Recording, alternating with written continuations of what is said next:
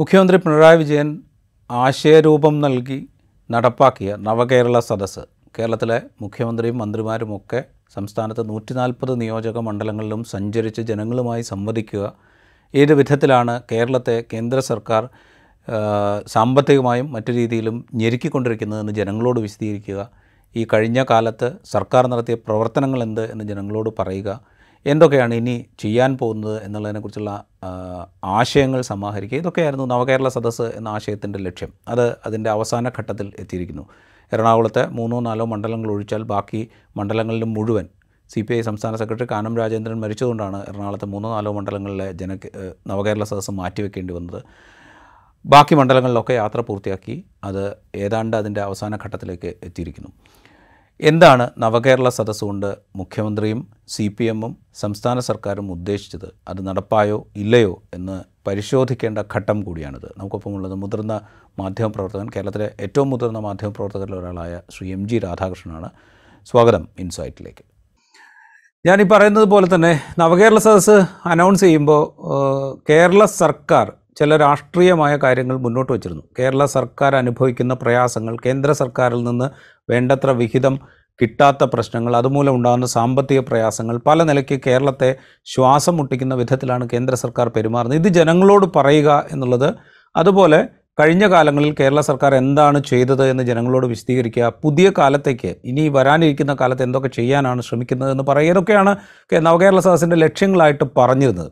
ഇതിന്റെ അവസാനത്തേക്ക് അടുക്കുമ്പോൾ താങ്കൾക്ക് എന്താണ് തോന്നുന്നത്? ഇത് ഈ നവകേരള സദസ്സ് കൊണ്ട് ഈ എല്ലാ മന്ത്രിമാരും ഇങ്ങനെ ഒരു വാഹനത്തിൽ കേരളം അങ്ങോളം ഇങ്ങോളം സഞ്ചരിച്ചത് കൊണ്ടുണ്ടായ ഫലം എന്താണ് എന്നാണ് താങ്കൾക്ക് തോന്നുന്നത്? രാജീവ് ഈ നവകേരള സദസ് എന്ന് പറയുന്ന പരിപാടിയിലെ കുറച്ചൊക്കെ ഗുണങ്ങളും അതിലേറെ ദോഷങ്ങളും ഉണ്ടായിട്ടുണ്ട് എന്നാണ് ഞാൻ വിശ്വസിക്കുന്നത്. ഗുണങ്ങൾ ആദ്യം പറയാം. ഒന്നതൊരു നല്ല ആശയമായിരുന്നു എന്നുള്ളതിനെ പറ്റി സംശയമില്ല. അധികാരത്തിന്റെ ഇടനാഴികളിൽ നിന്ന് അല്ലെങ്കിൽ അധികാരത്തിന്റെ കേന്ദ്രീകൃതമായ ഒരു ഇടത്ത് നിന്ന് തിരുവനന്തപുരത്തെ കളക്ട് സെക്രട്ടേറിയറ്റിൽ നിന്ന് അത് ജനങ്ങളിലേക്ക് പ്രത്യേകിച്ച് കേരളത്തിലെ നൂറ്റി നാൽപ്പത് മണ്ഡലങ്ങളിലേക്ക് പോകുന്നതിനെ കുറിച്ച് അത് അല്ലെങ്കിൽ മന്ത്രിമാർ മന്ത്രിമാരാണെങ്കിൽ മുഖ്യമന്ത്രി അടക്കമുള്ള മന്ത്രിമാർ അധികാരത്തിന്റെ പ്രതീകങ്ങളായ ആ മന്ത്രിമാർ എത്തുന്നത്. അവിടെ ചെന്ന് ജനങ്ങളുമായി ആശയ ഏഹ് എന്താ ഒരു സംവാദം അല്ലെങ്കിൽ ഒരു വിനി- വിനിമയം എങ്കിലും നടത്താൻ തീരുമാനിച്ചത് ഒരു തരത്തിലുള്ള അധികാര വികേന്ദ്രീകരണത്തിന്റെതായ ഒരു നല്ല വശം അതിലുണ്ടായിരുന്നു എന്നുള്ളതിനെ പറ്റി സംശയമില്ല. കാര്യമാണ്. അത് വളരെ സ്വാഗതാർഹമായ കാര്യം. രണ്ടാമത്തെ അതിന്റെ ഗുണം എന്ന് എന്താണെന്ന് വെച്ചാൽ ഒരുപക്ഷെ ഈ നവകേരള സദസ്സിനെ കുറിച്ച് മുഖ്യധാര മാധ്യമങ്ങളിലൂടെ മാത്രം അറിയുന്നവർ വേണ്ടത്ര തിരിച്ചറിയാതെ പോയ ഒന്ന്. ആ നവകേരള സദസ്സിന് സാധാരണക്കാരായ ഒരുപാട് പേർ ആയിരക്കണക്കിന് പേർ പതിനായിരക്കണക്കിന് പേർ എത്തിച്ചേർന്നു എന്നുള്ളത് ഒരു വളരെ പ്രധാനപ്പെട്ട കാര്യം. പലപ്പോഴും പലപ്പോഴും ഈ നമ്മുടെ മാധ്യമങ്ങളിൽ അത് സംബന്ധിച്ചിട്ടുള്ള വിവാദങ്ങളുടെ ചർച്ചകളിലും തർക്കങ്ങളിലും ആണ് കൂടുതലും സമയം അപഹരിച്ചത് വെക്കൽ വാസ്തവത്തിൽ ഓൺ ദ ഗ്രൗണ്ട് നോക്കുകയാണെങ്കിൽ എല്ലാ സ്ഥലത്തും സർക്കാർ ഉദ്ദേശിച്ച പോലെ സർക്കാർ ആഗ്രഹിച്ചതുപോലെ ഒരു വലിയ ബഹുജന പങ്കാളിത്തം ഉണ്ടായി എന്നുള്ളതിനെ പറ്റി സംശയം. അപ്പൊ ഇത് രണ്ടും ആണ് ഇതിന്റെ ഒരു ഒരു നേട്ടങ്ങളായി എനിക്ക് തോന്നുന്നത്. അതിന്റെ കോട്ടങ്ങൾ എന്താണെന്ന് വെച്ചാൽ തീർച്ചയായിട്ടും അതിന്റെ എക്സിക്യൂഷനിൽ അതിന്റെ അതിന്റെ ഈ ആശയം പ്രാവർത്തികമാക്കുന്ന തലം മുതൽ അതിന്റെ യാത്ര ഉടനീളം ഒരുപാട് കുഴപ്പങ്ങൾ ക്കുകയും അതുമൂലം തന്നെ അതിന്റെ അതിനുദ്ദേശിച്ച ഫലങ്ങളിൽ ഏതാണ്ട് തൊണ്ണൂറ് ശതമാനവും ലഭിക്കാതെ പോകുന്നതിന് വഴിവെക്കുകയും ചെയ്തു. എല്ലാത്തിനും പുറമെ സർക്കാരിന്റെ ഇമേജിൽ സർക്കാരിന്റെ പ്രതിച്ഛായക്ക് വലിയ കോട്ടങ്ങൾ ഏൽപ്പിക്കാനും അത് ഇത് സംബന്ധിച്ച് നടന്ന എല്ലാവർക്കും അറിയാവുന്ന വിവിധ തരത്തിലുള്ള സംഭവ വികാസങ്ങളും സംഭാവന ചെയ്തിട്ടുണ്ട് എന്നുള്ളതിനെ പറ്റി ഒരു സംശയം. അപ്പൊ അപ്പോ അവസാനമായി പറയുകയാണെങ്കിൽ സർക്കാർ എന്താണ് ഉദ്ദേശിച്ചത്? സർക്കാർ അതിന്റെ അത് നേരിടുന്ന ബുദ്ധിമുട്ടുകൾ അതിന്റെ കൈവരിച്ച നേട്ടങ്ങൾ ഇവയൊക്കെയാണ് പറയാൻ ജനങ്ങളിൽ എത്തിക്കാൻ ശ്രമിച്ചതെങ്കിൽ അവിടെ ആ ലക്ഷ്യം അത് കൈവരിച്ചിട്ടില്ല എന്ന് മാത്രമേ എനിക്ക് പറയാനാവൂ. പ്രത്യേകിച്ചും ഈ തർക്കങ്ങളും മറ്റുമാണ് അതിന്റെ സമയമേ അതിനെ സംബന്ധിച്ചുള്ള പൊതുജന പൊതുജന മധ്യത്തിൽ അതിനെ സംബന്ധിച്ചുള്ള ചർച്ചകളിലേറെയും അതിന്റെ അടിപിടി കാര്യങ്ങളും മറ്റുമായിട്ട് മാറി. അതോടുകൂടി ഈ ച ഈ സദസ്സിലെ പ്രധാനപ്പെട്ട മുഖ്യമന്ത്രിയുടെ പത്രസമ്മേളനങ്ങളിലും മുഖ്യമന്ത്രിയുടെ പ്രസംഗങ്ങളിലും ഒക്കെ ആ വിഷയങ്ങളിലേക്ക് കേന്ദ്രീകരിക്കുകയും അത് ആദ്യം ചെയ്യാൻ ഉദ്ദേശിച്ച പല കാര്യങ്ങളിൽ നിന്ന് അത് നടക്കാതെ പോവുകയും ചെയ്തു എന്നുള്ളത് ചെയ്ത ഒരു മാർക്ക് ഇടുകയാണെങ്കിൽ കഷ്ടിച്ച് പാസ് മാർക്ക് പോലും കിട്ടാതെ പോയി എന്നാണ് എന്റെ അഭിപ്രായം. നമ്മൾ ഈ നവകേരള സദസ്സിന്റെ ഒരു ആശയത്തെക്കുറിച്ച് സംസാരിക്കുമ്പോൾ ഇതിനു മുമ്പ് പിണറായി വിജയൻ പാർട്ടിയുടെ സംസ്ഥാന സെക്രട്ടറി ആയിരിക്കുന്ന സമയത്ത് അദ്ദേഹം മുഖ്യമന്ത്രി മുഖ്യമന്ത്രിയാകാൻ വേണ്ടി തെരഞ്ഞെടുപ്പിൽ മത്സരിച്ച സമയത്ത് അതിന് തൊട്ടു മുമ്പൊക്കെ ഇത്തരം യാത്രകൾ അദ്ദേഹം നടത്തിയിട്ടുണ്ട്. ഏതാണ്ട് അതിന് സമാനമായ പ്ലാനിങ് ഇതിലും നമുക്ക് കാണാൻ സാധിക്കും. കാരണം അദ്ദേഹം രാവിലെ പൗരപ്രമുഖർ അല്ലെങ്കിൽ സ്ഥലത്തെ പ്രധാനപ്പെട്ട ആളുകൾ ഇവരുമായിട്ട് കമ്മ്യൂണിക്കേറ്റ് ചെയ്യുന്നു.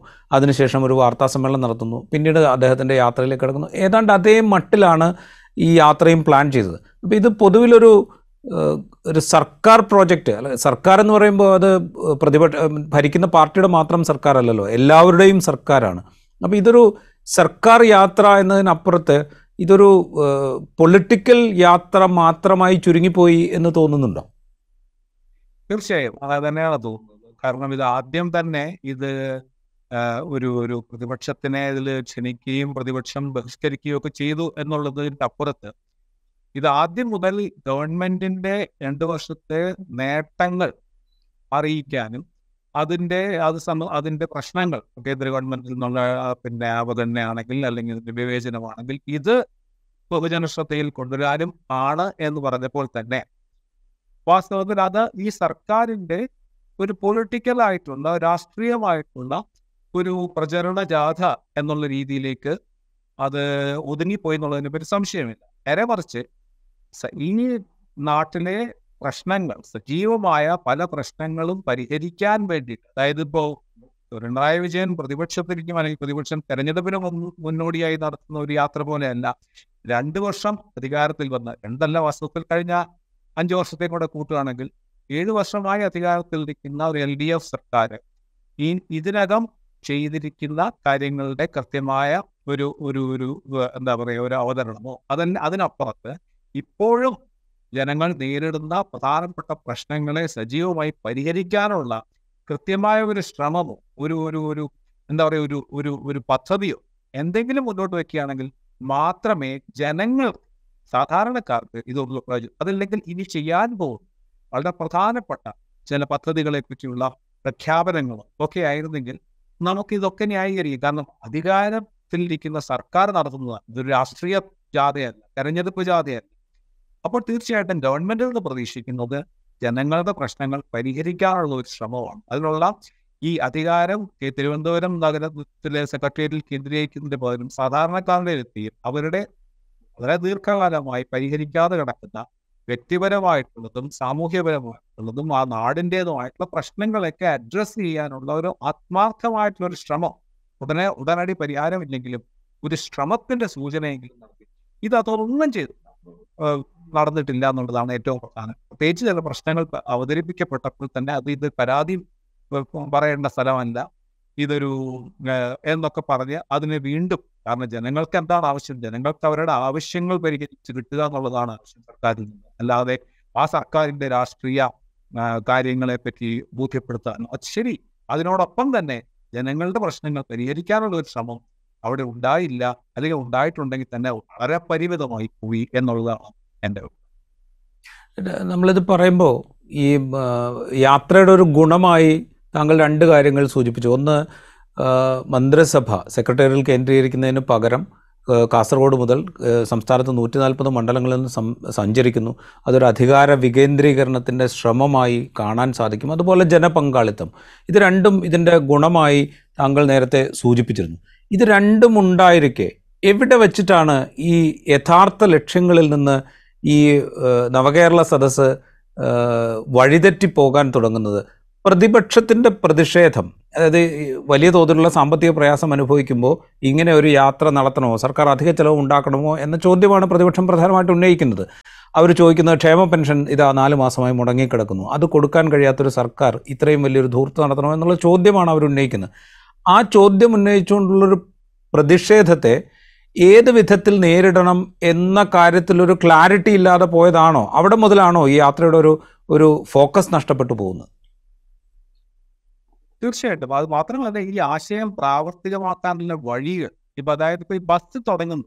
ഞാൻ പറഞ്ഞത് ഒരു ഒരു ഒരു എന്തായിരുന്നു ആ ബസ്സിൽ ഒന്നിച്ച് യാത്ര ചെയ്യുന്നതിന്റെ ഒരു ഒരു ഒരു നേട്ടം. അല്ലെങ്കിൽ അതിന്റെ ഈ ഈ പരിപാടിയുടെ ഒരു പ്രത്യേകത പ്രത്യേകത എന്താണെന്ന് വെച്ചാൽ അതൊരു മന്ത്രിമാ മന്ത്രിമാരുടെ വാഹനങ്ങളൊക്കെ ഒഴിവാക്കി എല്ലാവരും ഒന്നിച്ചിരുന്നു ഒരു ബസ് ഒരു സാധാരണക്കാരന്റെ വാഹനത്തിൽ മന്ത്രിമാരെല്ലാം ഒന്നിച്ച് യാത്ര ചെയ്യുന്നു എന്നുള്ള ഒരു കാര്യം നൽകുന്ന ഒരു സന്ദേശം. അതായത് സാധാരണക്കാരുടെ ഇടയിൽ. പക്ഷെ അത് നേരെ മറിച്ചാണ് അതിന്റെ ഫലം. ഉണ്ടായത് ആദ്യം മുതൽ ബസ്സിന്റെ ആഡംബരത്തെ കുറിച്ച് ബസ് എന്താ ഇവരുപയോഗിച്ച് ആ ബസ് കൊണ്ടുവന്ന ധൂർത്തിനെ പണച്ചെലവിനെ കുറിച്ചൊക്കെ ആയപ്പോൾ തന്നെ തുടക്കത്തിൽ തന്നെ ആ ആശയം പാടി. സാധാരണക്കാരുടെ വാഹനത്തിൽ യാത്ര ചെയ്യുന്നതിന് പകരം ഇതൊരു ആഡംബര വാഹനത്തിന്റെ ഭാഗമായി എന്ന രീതിയിൽ ഒരു പ്രതിച്ഛായ. അത് തന്നെ അവിടെ മുതൽ അബദ്ധം തന്നെ ഞാൻ പറഞ്ഞ അതാണ് ഈ പ്രയോഗത്തിൽ ഉണ്ടായിരിക്കുന്ന ഏറ്റവും വലിയ അബദ്ധം അതാ. അതിന് പകരം വാസ്തവത്തിൽ അവർ മന്ത്രിമാർ അവരുടെ തന്നെ വാഹനത്തിന് വരികയോ അതൊന്നിച്ച് അവർ ആ മീറ്റിംഗ് പങ്കെടുക്കുകയൊക്കെ ചെയ്താൽ പക്ഷേ ഇത്രയും ആ കാര്യത്തിലെങ്കിലും ഒഴിവാക്കാൻ അപ്പോൾ അത് ഒരു വലിയ നേട്ടമാകും എന്ന് പ്രതീക്ഷിച്ചുകൊണ്ട് നടത്തിയ ആ ശ്രമം തന്നെ ഒസ പരാജയപ്പെട്ടു. രണ്ടാമത് നേരത്തെ പറഞ്ഞ പോലെ തൂത്ത്. കാരണം ഏറ്റവും കൂടുതൽ കേരളത്തിൽ ചർച്ച ചെയ്യപ്പെടുന്ന ഒരു വിഷയം ഗവൺമെന്റിന്റെ സൈഡിൽ നിന്നായാലും പ്രതിപക്ഷത്തിന്റെ സൈഡിൽ നിന്നായാലും വിദഗ്ധന്മാരുടെ സൈഡിൽ നിന്നായാലും സാധാരണക്കാരിൽ നിന്നായാലും മാധ്യമങ്ങളിലായാലും ഏറ്റവും പ്രധാനമായി ഇന്ന് കേരളം നേരിടുന്ന ഏറ്റവും പ്രധാനപ്പെട്ട പ്രശ്നം സാമ്പത്തിക ദുരിതമാണെന്നുള്ളതിനെ പറ്റി യാതൊരു സംശയവുമില്ല. ഈ പ്രശ്നത്തിന്റെ മൂലകാരണങ്ങളിലേക്ക് വെളിച്ചം വീശാൻ എന്നുള്ള ഒരു ഒരു ഒരു പ്രചരണത്തിന്റെ തുടർന്നാണ് ഈ പരിപാടി തന്നെ നടത്തിയത്. കാരണം കേന്ദ്രം അനുവദിക്കുന്നില്ല. പക്ഷേ ഇത് ആ ശ്രമം തന്നെ അതായത് അതിനു വേണ്ടി അപ്പോൾ അതിന്റെ ഉദ്ദേശ ലക്ഷ്യങ്ങൾ തന്നെ അല്ലെങ്കിൽ ഉദ്ദേശ ശുദ്ധി തന്നെ ചോദ്യം ചെയ്യപ്പെടുന്നത് ഇതുമായി ബന്ധപ്പെട്ട് കണ്ട ഒരു ധൂർത്തിന്റെ ആഡംബരത്തിന്റെ സ്വഭാവമാണ്. ഈ വാഹനത്തിൽ തുടങ്ങി പിന്നെ പ്രമാ പൗരപ്രമാണിമാർ എന്ന് വിളിക്കപ്പെട്ട വിഭാഗത്തിന്റെ വിരുന്നുകളിൽ നിന്ന് ആരംഭിക്കുന്നു. ഇതെല്ലാം ഈ ഒരു ആശയം പ്രാവർത്തികമാക്കുന്നതിൽ കാണിച്ച അപാരമായ ബുദ്ധിശൂന്യം ആണ് അതിന്റെ തുടക്കം. രണ്ടാമത് നേരത്തെ പറഞ്ഞതുപോലെ ഇതിനെതിരായിട്ടുണ്ടായ പ്രതിഷേധങ്ങൾ പ്രതിപക്ഷത്തിന്റെ പ്രതിഷേധങ്ങൾ അത് വളരെ ഇതൊക്കെ ജനാധിപത്യ വ്യവസ്ഥയിൽ ഇതിനെതിരെ പ്രതിഷേധിക്കാൻ എല്ലാവർക്കും അധികാരമുണ്ട്. പ്രതിപക്ഷത്തിന് അതിലേറെ അധികാരം. അപ്പോൾ ആ പ്രതിപക്ഷത്തിന്റെ പ്രതിഷേധങ്ങളോട് സ്വീകരിച്ച അത്ഭുതപൂർവമായിട്ടുള്ള ഒരു ഗുണ്ട പ്രവർത്തനം. അതായത് പാർട്ടിക്കാരോ പോലീസുകാരിൽ നിന്നായാലും ഒരുപക്ഷെ കേരളത്തിൽ അതൊരു യാതൊരു എന്താ പറയുന്ന ഒരു ഒരു ഒരു ഒരു മറ പോലും ഞാൻ പറഞ്ഞ ഒരു ഒരു ന്യായി ഒരു എന്താ പറയുന്നത് ഇങ്ങനെ ആയി പറ്റിപ്പോയി എന്നുള്ള രീതിയിൽ ഒരു ഒരു ചെറിയ ഒരു ക്ഷമാപണത്തിന്റെ പോലും മട്ടില്ലായി പോയി എന്നുള്ളതിന്റെ അപ്പുറത്ത് മുഖ്യമന്ത്രി തന്നെ ഈ ശാരീരികമായ ആക്രമണത്തെ ന്യായീകരിക്കുന്ന കേട്ടാൽ വാസ്തവത്തിൽ ഇതൊന്നും ഒരു വെള്ളരിക്കപ്പെട്ടണമാണോ അദ്ദേഹത്തിന് തോന്നുന്നുണ്ടോ എന്ന് തോന്നിക്കും കാരണം എല്ലാവരും ടെലിവിഷനിൽ കൂടെ കണ്ട ഈ അക്രമങ്ങളെ ഈ തരത്തിൽ ഇതൊരു എന്താ പറയുന്നത് കളിയാക്കുകയാണോ ജനങ്ങളെ ജനങ്ങളുടെ സാമാന്യ ബുദ്ധിയെ കളിയാക്കുകയാണ്. ഒരു ഒരു കാലത്തും ഞാൻ പറഞ്ഞ അടിയന്തരാവസ്ഥ കാലത്ത് പോലും നടന്ന അതിക്രമങ്ങളെ ന്യായീകരിക്കാൻ ആ അടിയന്തരാവസ്ഥ കാലത്തെ അതിക്രമങ്ങൾക്ക് കാരണ കാരണമെന്ന് പ്രധാനപ്പെട്ട കാരണക്കാരനെന്ന് നമ്മൾ കരുതുന്ന കെ കണ്ണായൻ പോലും ശ്രമിച്ചിട്ടില്ല.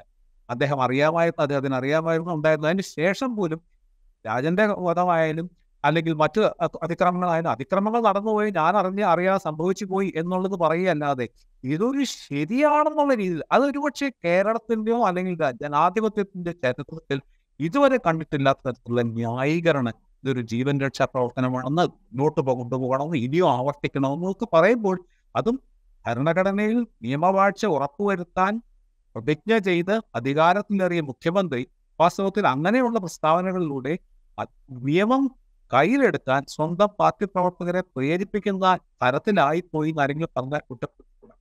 ഇത് വാസ്തവത്തിൽ കേരളത്തിൽ ഞാൻ പറയുന്നത് ഇതിനു മുമ്പ് ഒരുപാട് സ്റ്റേറ്റ് വയലൻസ് നമ്മൾ കണ്ടിട്ടുണ്ട്. പല രാജ്യങ്ങളിൽ പല സ്ഥലങ്ങളിൽ നടന്നിട്ടുണ്ട്. കേരളത്തിൽ കണ്ടിട്ടുണ്ട്. പക്ഷേ ജനാധിപത്യത്തിന് ജനാധിപത്യത്തിന് മുമ്പ് ജനാധിപത്യത്തിന് ശേഷവും നടന്നു. പക്ഷെ ജനാധിപത്യത്തിന് ശേഷം നടക്കുന്ന ഒരു വ്യത്യാസം അധികാരികൾ ആ സ്റ്റേറ്റിന്റെ വയലൻസിനെയോ അല്ലെങ്കിൽ അവരുടെ സ്വന്തം കക്ഷികളിൽ നിന്നുണ്ടാകുന്ന അക്രമങ്ങളെയോ ന്യായീകരിക്കാൻ ആരും ചങ്കൂറ്റം കാണിച്ചിട്ടില്ല ആ തരത്തിലുള്ള ന്യായീകരണം വാസ്തവത്തിൽ കേരളത്തിന്റെ ചരിത്രത്തിലെ ഒരു ഏറ്റവും കറുത്ത അധ്യായമായിട്ട് ഒരു സംശയവുമില്ല. അപ്പൊ അവിടെ അത് ഏറ്റവും അടുത്ത നവകേരള സദസ്സ് എന്ന് പറയുന്ന നവകേരളത്തിന്റെ സൃഷ്ടിക്കായി നവകേരളത്തിന്റെ സ്വപ്നങ്ങൾ മുന്നോട്ട് വയ്ക്കാനായി ശ്രമം. ഇത്ര മോശം മാറുന്നതിന് ഏറ്റവും പ്രധാനപ്പെട്ട സംഭാവന ഈ ഭരണകക്ഷിയിൽ നിന്നും സർക്കാരിൽ നിന്നും എല്ലാത്തിനും ഉപരി മുഖ്യമന്ത്രിയിൽ നിന്നും ഉണ്ടായി എന്നുള്ളത് നവകേരള സദസ്സിന്റെ പരാജയത്തിന്റെ അല്ലെങ്കിൽ അതിന്റെ പ്രതീക്ഷ പ്രതീക്ഷിച്ച നേട്ടങ്ങൾ കൈവരാ കൈവരാതെ പോകുന്നതിന്റെ ഏറ്റവും പ്രധാന ഉത്തരവാദിയാണ്. നമ്മൾ ഇതിന്റെ മറുവശത്തേക്ക് പോയി കഴിഞ്ഞാൽ പ്രതിപക്ഷം പ്രതിപക്ഷം ഇതിനെ സ്വീകരിച്ച രീതി ആദ്യം അവർ ഇതിനോട് സഹകരിക്കില്ല എന്ന് പ്രഖ്യാപിച്ചു. അവരുടെ പ്രതിപക്ഷാംഗങ്ങൾ ജനപ്രതിനിധികളായ മണ്ഡലങ്ങളിൽ പോലും സഹകരിക്കേണ്ട എന്ന് തീരുമാനിച്ചു. പ്രതിപക്ഷത്തിനത് അങ്ങനെ ഒരു തീരുമാനം എടുക്കാവുന്നതാണ്. ജനാധിപത്യപരമായി അവരുടെ പ്രതിഷേധം പ്രകടിപ്പിക്കാനും ഞങ്ങൾ ഇതിനോട് സഹകരിക്കുന്നില്ല എന്ന് പ്രഖ്യാപിക്കാനുള്ള അവസരം അവർക്കുണ്ട്. അത് അവർ ആദ്യം പറയുന്നു. അതിനുശേഷം ഇതിനോട് പ്രതികരിക്കാൻ അതായത് ഇതിന്റെ ധൂർത്ത് ചൂണ്ടിക്കാണിച്ചുകൊണ്ട് അല്ലെങ്കിൽ സർക്കാർ സംസ്ഥാനത്ത് നിലനിൽക്കുന്ന സാമ്പത്തിക പ്രതിസന്ധി ക്ഷേമ പെൻഷൻ കുടിക്കാ കൊടുക്കാതിരിക്കുന്നത് സപ്ലൈകോയിൽ സാധനങ്ങൾ ഇല്ലാതിരിക്കുന്നത് ഇത്തരം സംഗതികളൊക്കെ നിലനിൽക്കെ ഇത്രയും വലിയൊരു യാത്ര നടത്തണമോ എന്ന ക്വസ്റ്റ്യൻ ഉന്നയിച്ചുകൊണ്ട് അവർ പ്രതിഷേധിക്കാൻ ഇറങ്ങുന്നു. ഇതുവഴി പ്രതിപക്ഷം അവരുടെ അവർക്ക് ഈ കഴിഞ്ഞ ഒരു ഏഴ് വർഷത്തിനിടെ ഇല്ലാതിരുന്ന അല്ലെങ്കിൽ അവർക്ക് നേടിയെടുക്കാൻ കഴിയാതിരുന്ന ഒരു ഒരു സ്പേസ് ആ സ്പേസ് ഈ നവകേരള സദസ്സിനിടെ പ്രതിപക്ഷം നേടിയെടുത്തു എന്ന് നമുക്ക് പറയാൻ സാധിക്കുമോ? നൂറ് ശതമാനം നൂറ് ശതമാനം. ഇവിടെ കേരളത്തിലെ പ്രതിപക്ഷം പലതരത്തിലുള്ള ദൗർബല്യങ്ങൾക്ക് ഇരയാണെന്നുള്ളത് നമുക്ക് എല്ലാവർക്കും അറിയാം. അതിന്റെ സംഘടിതമായിട്ടുള്ള ശ്രമങ്ങളുടെ മുമ്പിൽ പലതരത്തിലുള്ള പ്രശ്നങ്ങളുണ്ട്. പക്ഷേ ഇവിടെ ഈ പറഞ്ഞ പോലെ ഇപ്പോൾ രാജീവ് ചൂ ചൂണ്ടിക്കാണിച്ചതുപോലെ തന്നെ ഈ സമയത്തുള്ള ഈ അമിതമായ കൂത്തും അതിനിടയിൽ നടന്ന പ്രധാനപ്പെട്ട സംഭവങ്ങൾ ഇപ്പം മറിയക്കുട്ടിയുടെ കേസും ഒക്കെ നമുക്കറിയാം.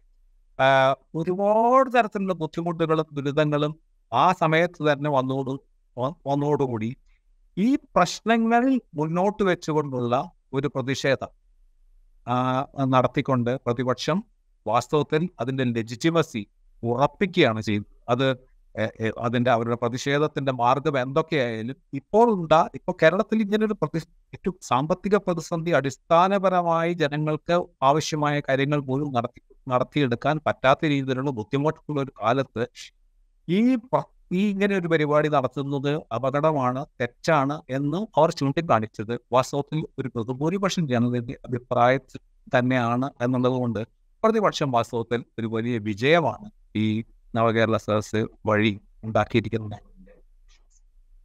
ഇത് പറയുമ്പോൾ ഈ തെരുവിലെ പ്രതിപക്ഷം ആര് എന്നുള്ളൊരു ക്വസ്റ്റ്യൻ ഈ കഴിഞ്ഞ ഒന്നാം പിണറായി സർക്കാരിന്റെ അവസാന ഘട്ടത്തിലും രണ്ടാം പിണറായി സർക്കാരിന്റെ തുടക്കത്തിലും ഒക്കെ സന്ദേഹമായി മുമ്പിലുണ്ടായിരുന്നു. പ്രതിപക്ഷത്തെ തെരുവിലെ പ്രതി പ്രതിപക്ഷമായി തങ്ങളുണ്ടാകും എന്ന് ബി ജെ പിയും ഇതര സംഘപരിവാർ സംഘടനകളും പ്രഖ്യാപിക്കുന്ന കാഴ്ചയൊക്കെ നമ്മൾ കണ്ടു. അവിടെയൊക്കെ നമുക്കൊരു ക്വസ്റ്റ്യൻ ഉണ്ടായിരുന്നു. കോൺഗ്രസ് രണ്ട് തെരഞ്ഞെടുപ്പിൽ പരാജയപ്പെട്ടതോടെ ദുർബലമായി പോകുന്നു. അതുകൊണ്ട് തെരുവിലെ പ്രതിപക്ഷമായിട്ട് അവരുണ്ടാകുമോ എന്നുള്ളൊരു സന്ദേഹം അവിടെയൊക്കെ പ്രകടിപ്പിക്കപ്പെട്ടിരുന്നു. അത് മാറിക്കൊണ്ട് കേരളത്തിലെ പ്രതിപക്ഷം ഇപ്പോഴും കോൺഗ്രസും യു ഡി എഫും തന്നെയാണ് എന്ന് എസ്റ്റാബ്ലിഷ് ചെയ്യാൻ ഒരുപക്ഷെ ഈ നവകേരള സദസ്സിനെതിരായ പ്രതിഷേധം അവരെ സഹായിച്ചിട്ടുണ്ട്.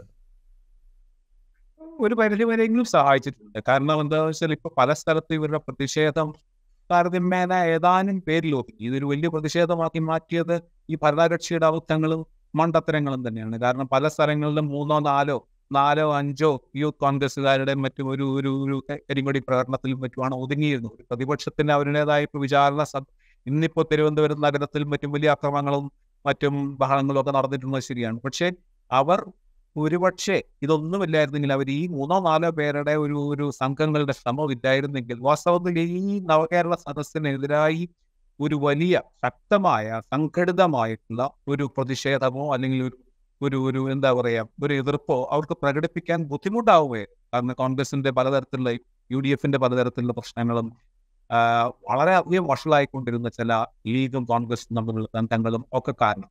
പക്ഷെ അതിനെയെല്ലാം ഈ പറഞ്ഞ പോലെ ഈ ഭരണ സർക്കാരിന്റെ അല്ലെങ്കിൽ ഈ സി പി എമ്മിന്റെ മുഖ്യമന്ത്രിയുടെ നേതൃത്വത്തിലുണ്ടായ അതിന് ന്യായീകരണങ്ങളും അതിന്റെ അടിപിടിയും എല്ലാം കാരണം ഈ ചെറിയ പരിമിതമായിട്ടുള്ള പ്രതിപക്ഷത്തിന്റെ പ്രതിഷേധത്തിന് ഒരു വലിയ ഒരു ഇമേജ് ഒരു ഒരു എന്താ പറയുക ഒരു ഒരു ലാർജർ ദാൻ ലൈഫ് എന്ന് നമ്മൾ പറയുന്ന പോലെ അതിന് യഥാർത്ഥത്തിൽ ഉണ്ടായിരിക്കുന്ന ഒരു ഒരു ഇമ്പാക്റ്റിനെക്കാട്ടിലും വളരെ വലിയ പല മടങ്ങ് വർദ്ധിപ്പിക്കാനുള്ള ഒരു വഴി ഉണ്ടാക്കി എന്നുള്ളത്. അതുതന്നെ സ്വാഭാവികമായിട്ടും ഈ പ്രതിപക്ഷത്തിന്റെ തമ്മിലുള്ള പ്രശ്നങ്ങളും നേതൃത്വത്തിലുണ്ടായ പ്രശ്നങ്ങൾ ന്യൂ കോൺഗ്രസ് തെരഞ്ഞെടുപ്പ് സംബന്ധിച്ചുണ്ടായ പ്രശ്നങ്ങളും എല്ലാം തൽക്കാലത്തെങ്കിലും അവർക്ക് മറികടക്കാൻ കഴിഞ്ഞു. അങ്ങനെ അവർ അവരുടെ പ്രതിപക്ഷത്തിന്റെ സ്പേസ് പറഞ്ഞ ഉറപ്പിച്ചു. അതിന് സഹായിച്ചത് നവകേരള സദസ്സും അത് സംഘടിപ്പിച്ച രീതിയും.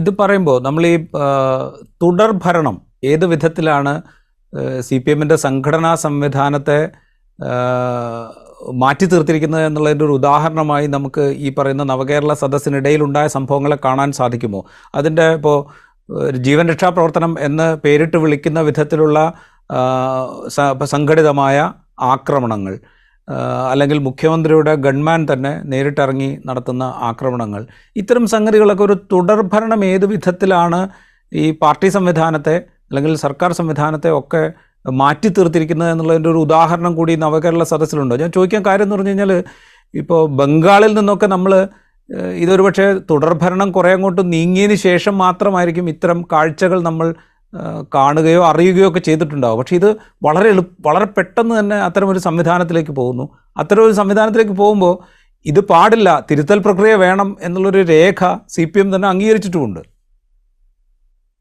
ഏ അതാണ് അതിൽ ഏറ്റവും വിചിത്രമായിട്ടുള്ള അല്ലെങ്കിൽ നമ്മളെ അമ്പരപ്പിക്കുന്ന കാര്യം ഈ രാജീവ് പറഞ്ഞ പോലെ മുപ്പത് വർഷത്തിലേറെ ഭരിച്ചതിന് ശേഷമാണ് ബംഗാളിൽ സമാനമായ സംഭവങ്ങളും പ്രശ്നങ്ങളും ഉണ്ടായി പക്ഷെ വളരെ സമാനമാണ്. വളരെ അധികം എന്താ സാമ്യമുള്ള ഒരു രീതിയിലേക്കാണ് സി പി എമ്മിന്റെ സംഘടനാ സംവിധാനവും സി പി എമ്മിന്റെ പ്രവർത്തന രീതികളും മാറിയിരിക്കുന്നത്. ഒരു കാര്യമാണ്. ഇപ്പൊ വളരെ പ്രശസ്തമായിട്ടുള്ള ഗാങ്സ്റ്റർ സ്ട്രീറ്റ് എന്ന് പറയുന്ന പുസ്തകത്തിൽ വളരെ കൃത്യമായി ചൂണ്ടിക്കാണിക്കുന്നത്. ഒരു പക്ഷേ കേരള ബംഗാളിൽ ഈ അവസാന കാലത്തെ അവസ്ഥകളിലെ പറ്റി ഒരു അഞ്ചാറ് വർഷത്തെ കാര്യങ്ങൾ ചൂണ്ടിക്കാണിക്കുന്നതിന്റെ ഒരുതരം എന്താ പറയുക ഒരു ഒരു ഒരു കൺ ഒരു ഒരു കൃത്യമായ ഒരു മിറർ ഇമേജ് ആണ് ഈ ഈ കേരളത്തിൽ നടക്കുന്നത് എനിക്ക് തോന്നുന്നത്. ഇങ്ങനത്തെ തരത്തിലുള്ള ഒരു ഒരു ഗാങ്സ്റ്ററൈസേഷൻ അല്ലെങ്കിൽ ഒരു ക്രിമിനലൈസേഷൻ കേരളത്തിലെ ഏത് പ്രധാനപ്പെട്ട ക്രൈം എടുത്താലും അതിൽ പല രീതിയിലും ഇൻവോൾവ് ചെയ്തിരിക്കുന്നത് ഭരണകക്ഷിയിൽ പ്രത്യേകിച്ച് സി പി എമ്മിലെ സാധാരണക്കാരായിട്ടുള്ള പ്രവർത്തകർ വളരെ താഴത്തെ പ്രവർത്തകർ. അതൊരു ഒരു ബാങ്ക് മുതൽ ഒരു സ്ഥലത്തെ ഒരു ഒരു റിയൽ എസ്റ്റേറ്റ് സംബന്ധിച്ചൊരു തർക്കമായാലും എവിടെ എന്ത് തരത്തിലുള്ള കാര്യം നമ്മുടെ കേരളത്തിൽ നടന്നാലും അത് വാസ്തവത്തിൽ ഈ അധികാരവുമായി ബന്ധപ്പെട്ടു വരുന്ന സ്വാഭാവികമായിട്ടുള്ള ഒരു ഒരുതരം ജീർണതയാണെന്നുള്ളതിനെ പറ്റി സംശയമില്ല. പക്ഷേ വെറും അഞ്ചു വർഷം കഴിഞ്ഞിപ്പോ ഏഴ് വർഷമായപ്പോൾ തന്നെ ഇന്ന് കേരളത്തിലെ ഇത്ര വ്യാപകമായിട്ടുള്ള ഒരു ക്രിമിനലൈസേഷന് വേണ്ടിയിട്ടുള്ള ഒരു പ്രധാനപ്പെട്ട പങ്ക് സി പി എമ്മിന് ഉണ്ടാവുന്നു എന്നുള്ളത് വാസ്തവത്തിൽ ഞെട്ടിപ്പിക്കുന്നതാണ്. ഇപ്പൊ ബംഗാളിൽ നടന്നതൊക്കെ വാസ്തവത്തിൽ നേരത്തെ പറഞ്ഞ പോലെ എത്രയോ വർഷത്തിന് ശേഷമാണ്. ഇപ്പൊ എന്തുകൊണ്ടോ ഇത് തിരിച്ചറിയുന്നില്ല എന്നുള്ളത് വളരെ അതിനൊക്കെ അടിസ്ഥാനപരമായ കാരണം അധികാരത്തിന്റെ തുടർച്ചയ്ക്കപ്പുറത്ത് അധികാരത്തിന്റെ കേന്ദ്രീകരണത്തിനാണ് അതിന്റെ അടിസ്ഥാനപരമായ ജനാധിപത്യ വിരുദ്ധമായിട്ടുള്ള അങ്ങേയറ്റം ഗർഹണീയമായിട്ടുള്ള അടി അധികാര കേന്ദ്രീകരണം ആർക്കും ചോദിക്കാനും പറയാനും ആരുമില്ലാത്ത രീതിയിലേക്ക് അധികാരം കേന്ദ്രീകരിക്കുന്നത് ഒരു വ്യക്തിയിലോ ആ വ്യക്തിയിൽ മാത്രമായോ കേന്ദ്രീകരിക്കുന്ന ഒരവസ്ഥ. അപ്പൊ സ്വാഭാവികമായിട്ടും അത് മനുഷ്യ സഹജമായിട്ടുള്ള കാര്യമാണ്. അബ്സല്യൂട്ട് പവർ കറപ്റ്റ്സ് അബ്സല്യൂട്ട്ലി എന്ന് പറയുന്ന വിഖ്യാതമായ ചൊല്ല് ചൂണ്ടിക്കാണിക്കുന്നത്. അപ്പോൾ ആരും ചോദിക്കാനോ ആരും പറയാനോ ഇല്ലാത്ത ഒരു വ്യവസ്ഥയും ഇല്ലാത്ത ഡെമോക്രാറ്റിക് എന്താ ഒരു സെൻട്രലൈസ്ഡ് ഡെമോക്രസി എന്നൊക്കെ പറഞ്ഞ് വിളിച്ചിരുന്നതിനൊക്കെ എല്ലാം വെറും എന്താ പറയുക പൂർണമായിട്ടും അതൊക്കെ നാമാവശേഷമായിരിക്കുന്ന സംശയമില്ല. പണ്ടൊക്കെ പാർട്ടിക്കുള്ളിൽ ഉണ്ടായിരുന്ന എനിക്ക് ഏറ്റത്തെ ഏറ്റവും പ്രധാനപ്പെട്ട നേതാക്കന്മാർ പി എം എസിനെ പോലും ഏറ്റവും സാധാരണ ലെവലിലുള്ള ഒരു കമ്മിറ്റിക്ക് ഒരു അങ്ങേ അറ്റത്തെ പ്രാദേശിക കമ്മിറ്റിയിൽ നിർത്തിപ്പൊരിക്കാനുള്ള അവകാശവും അധികാരവും ധാർമ്മികമായിട്ടുള്ള ശക്തിയും ഐഡിയ ഐഡിയോളജിക്കൽ ആയിട്ടുള്ള കരുത്തും ഒക്കെ ഉണ്ടായിരുന്ന ഒരു കാലമുണ്ടായി അതിൽ നിന്ന് വ്യത്യാസം. ഇന്ന് ദേശീയ തലത്തിൽ പോലും അല്ല അങ്ങേയറ്റം അങ്ങേയറ്റത്തെ ഏറ്റവും സമുന്നതമായിട്ടുള്ള സമിതിയിൽ പോലും ചോദ്യങ്ങളില്ലാത്ത പിന്നെ ആ അധികാരത്തിന്റെ പ്രയോഗത്തിന് അതിരുകൾ നിശ്ചയിക്കാൻ കഴിയാത്ത രീതിയിലേക്ക് അധികാരം കേന്ദ്രീകരിച്ചിരിക്കുന്നതിന്റെ ഫലമാണ് ഇപ്പോൾ സംഭവിച്ചിരിക്കുന്നത്. എനിക്ക് തോന്നുന്നത്. ബംഗാളിൽ പോലും ഒരുപക്ഷെ ബുദ്ധദേവിന്റെ കാലത്ത് വാസ്തവത്തിൽ അത് ആ രീതിയിലേക്ക് അധികാരം ഒരു വ്യക്തിയിലേക്ക് എത്തിച്ചത് ജ്യോതിബാസുവിന്റെ ഒരു വലിയ ഐക്കോണിക് ആയിട്ടുള്ള സ്റ്റേറ്റസ് ബുദ്ധദേവിനുണ്ടായിരുന്നു അതുകൊണ്ട് ബുദ്ധദേവിൽ പക്ഷെ പാർട്ടിയിൽ തന്നെയാണ് അത് സംഘടിതമായിട്ട് പാർട്ടിയുടെ നേതൃത്വത്തിൽ ഇവിടെ അതിനപ്പുറത്ത് പാർട്ടിക്കപ്പുറത്ത് പാർട്ടി ഒരു വ്യക്തിയിലേക്ക് മുഖ്യമന്ത്രിയിലേക്ക് മാത്രമായിട്ട് എല്ലാ അധികാരവും ശക്തിയും കേന്ദ്രീകരിക്കുന്നതിന് അപകടമാണ്. ഇത് മുഖ്യമന്ത്രി വിചാരിച്ചാൽ പോലും ഈ അപകടത്തിൽ നിന്ന് അപ്പുറത്ത് കാരണം അദ്ദേഹം പറഞ്ഞു മനഃപൂർവം ഇതൊന്നും ചെയ്തില്ലെങ്കിൽ പോലും അധികാരത്തിന്റെ സ്വഭാവം ഇങ്ങനെയാണ്. അധികാരം അമിതമായിട്ടുള്ള അധികാരം പരിധിയില്ലാത്ത അധികാരം അങ്ങേയറ്റം ദൂഷിപ്പിക്കുന്നതിന്റെ കൃത്യമായ ഉദാഹരണ തെളിവുണ്ട്. ചരിത്രത്തിൽ കാലദേശം ഏതുമില്ലാതെ ഒരുപാട് തെളിവുകളും ഉദാഹരണങ്ങളും നമ്മുടെ ജനാധിപത്യത്തിന്റെ ഒരു തുരുത്തായി നിൽക്കുന്ന ഈ ഇന്ത്യ ആകെ ഭാവിവൽക്കരണത്തിന്റെയും ജനാധിപത്യ വിരുദ്ധതയുടെയും ഫാസിസത്തിന്റെയും ഈ ഭീകരമായ കൊടുങ്കാറ്റുകൾ വീശുമ്പോൾ ഒരുപക്ഷെ ജനാധിപത്യത്തിന്റെ ഒരു പച്ചത്തുരുത്തായിട്ട് കേരളത്തിൽ പോലും കാര്യങ്ങൾ അപകടത്തിലേക്ക് എത്തിക്കുന്നു. അതിൽ ഈ സ്വേച്ഛാധികാരത്തെ ഏറ്റവും ശക്തമായി എതിർക്കാൻ കടപ്പെട്ടിരിക്കുന്ന. അതിന് ഏറ്റവും എന്താ പറയുക ശക്തി ഉണ്ടാവും എന്ന് ഉണ്ടാവുമായിരുന്ന ഐഡിയോളജിക്കലായിട്ടുള്ള ശക്തിയുടെ ഉണ്ടാവുമായിരുന്ന ഇടതുപക്ഷത്തിൽ അങ്ങനെ സംഭവിക്കുന്നുള്ളതും അങ്ങേയറ്റം നിരാശജനം ഞാൻ അവസാനം ഒരു കാര്യം കൂടെ ചോദിച്ചോളട്ടെ ഇപ്പോൾ ഈ നമ്മൾ നേരത്തെ പറഞ്ഞ താങ്കളിപ്പോൾ നേരത്തെ സൂചിപ്പിച്ച ഇ എം എസ് ആണെങ്കിലും എ കെ ജി ആണെങ്കിലും ഇ കെ നായനാരാണെങ്കിലും അങ്ങനെയുള്ള ഒരുപാട് നേതാക്കൾ ചടയൻ ഗോവിന്ദൻ അങ്ങനെ ഒരുപാട് നേതാക്കൾ സി എച്ച് കണാരൻ അങ്ങനെ ഒരുപാട് നേതാക്കൾ ഇവരൊക്കെ ഇവരുമായി ഒരുപക്ഷെ നമുക്ക് പുതിയ ജൻ പുതിയ നേതാക്കളെ താരതമ്യം ചെയ്യുക സാധ്യമല്ല. കാരണം കാലം മാറിയിരിക്കുന്നു സൗകര്യങ്ങൾ മാറിയിരിക്കുന്നു അവർ കൈകാര്യം ചെയ്യുന്ന വിഷയങ്ങൾ മാറിയിരിക്കുന്നു പുതിയ ആശയങ്ങൾ ഉൾക്കൊള്ളാൻ അവർ തയ്യാറാകേണ്ടിയിരിക്കുന്നു. പുതിയ കാലത്തിനനുസരിച്ചുള്ള വികസന പദ്ധതികളെക്കുറിച്ച് അവർ ചിന്തിക്കേണ്ടിയിരിക്കുന്നു. ഇതൊക്കെ ഉണ്ട്. പക്ഷേ എങ്കിൽ പോലും ഈ നേതാക്കൾക്കും ഇപ്പോഴും ജനങ്ങളുമായിട്ടുള്ള ബന്ധം തീർത്തും ഇല്ലാതായിട്ടുണ്ട് എന്ന് കരുതാനാവില്ല. അത് ഇപ്പോഴത്തെ പാർട്ടി സംസ്ഥാന സെക്രട്ടറി എം വി ഗോവിന്ദനാണെങ്കിലും മുഖ്യമന്ത്രി പിണറായി വിജയനാണെങ്കിലും മറ്റ് സ്റ്റേറ്റ് ലെവലിലുള്ള ലീഡേഴ്സ് ആണെങ്കിലും ഇവർക്കൊക്കെ ജനങ്ങളുമായിട്ടുള്ള ബന്ധം ഇപ്പോഴും ഉണ്ട് എന്ന് നമുക്ക് നിസ്സംശയം പറയാം. അത് പ്രതിപക്ഷത്തുള്ള നേതാക്കളെ സംബന്ധിച്ചും അങ്ങനെ തന്നെയാണ്. അതിൽ തർക്കമില്ല.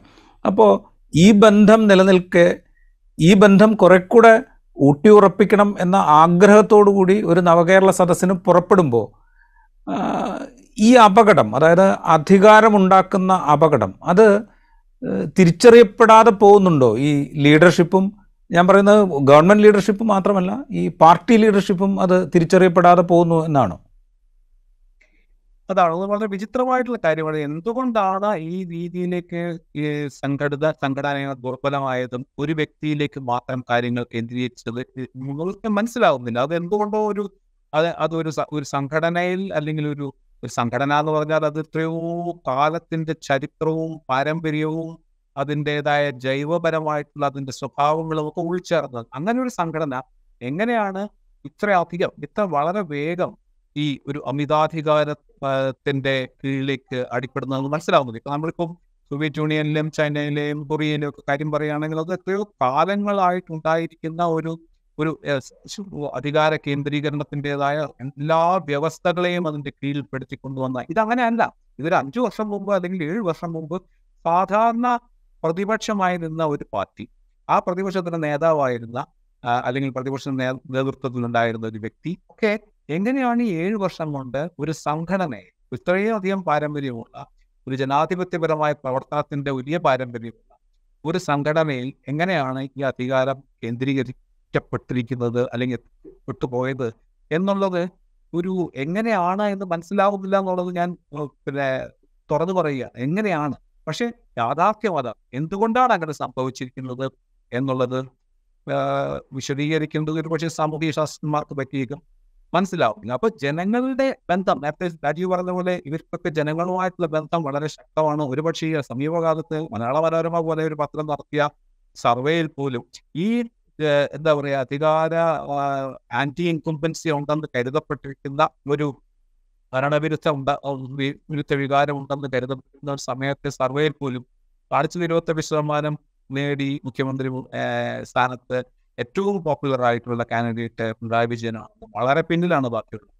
ഈ സർക്കാർ അപ്പോൾ എവിടെയാ എന്തുകൊണ്ടാണ് സംഭവിക്കുന്നത് മനസ്സിലാകുന്നില്ല. ഇങ്ങനെയുള്ള ഒരു കേരള കേരളീയ സമൂഹത്തിൽ തന്നെയാണോ സംഘടനയുടെ ശരീരത്തിലാണോ സമൂഹത്തിന്റെ ശരീരത്തിലാണോ ഈ പുതിയ തരത്തിലുള്ള ഒരു ശക്തനായ നേതാവ് കോവിഡ് കാലത്ത് ഇതെല്ലാം വളരെ നമുക്ക് വളരെ നല്ല കാര്യമായിട്ട് നമ്മൾ കരുതി. ഒരു പവർഫുൾ ചീഫ് എക്സിക്യൂട്ടീവ് ആയിട്ട് അല്ലെങ്കിൽ ഒരു പവർഫുൾ പക്ഷേ ഇപ്പോൾ വീണ്ടും ജനങ്ങൾ മുഴുവൻ ഇങ്ങനെ ഒരു അധികാരം ശക്തമായ അധികാരിയെ തേടുന്ന ഒരു കാലമായതുകൊണ്ടാണ്. എന്താണെന്ന് മനസ്സിലാവുന്നില്ല. അധികാരം കേന്ദ്രീകരിച്ചിരിക്കുന്നു. ആ കേന്ദ്രീകരണം വളരെ വേഗം സംഭവിച്ചിരിക്കുന്നു. അത് സംഭവിക്കുന്നതാണ് കേരളത്തിന്റെ ഏറ്റവും വലിയ ദുരന്തം. ഒരു പക്ഷേ സി പി എമ്മിന്റെ ഏറ്റവും വലിയ ദുരന്തം എന്നുള്ളതിനെ പറ്റി എനിക്ക് വളരെയധികം നന്ദി സാർ. ഞങ്ങളോട് ഈ ഘട്ടത്തിൽ സഹകരിച്ചതിന് ഇൻസൈറ്റിന്റെ എപ്പിസോഡുകൾ പൂർണമാകുന്നു. മറ്റു എപ്പിസോഡുമായി വീണ്ടും കാണാം.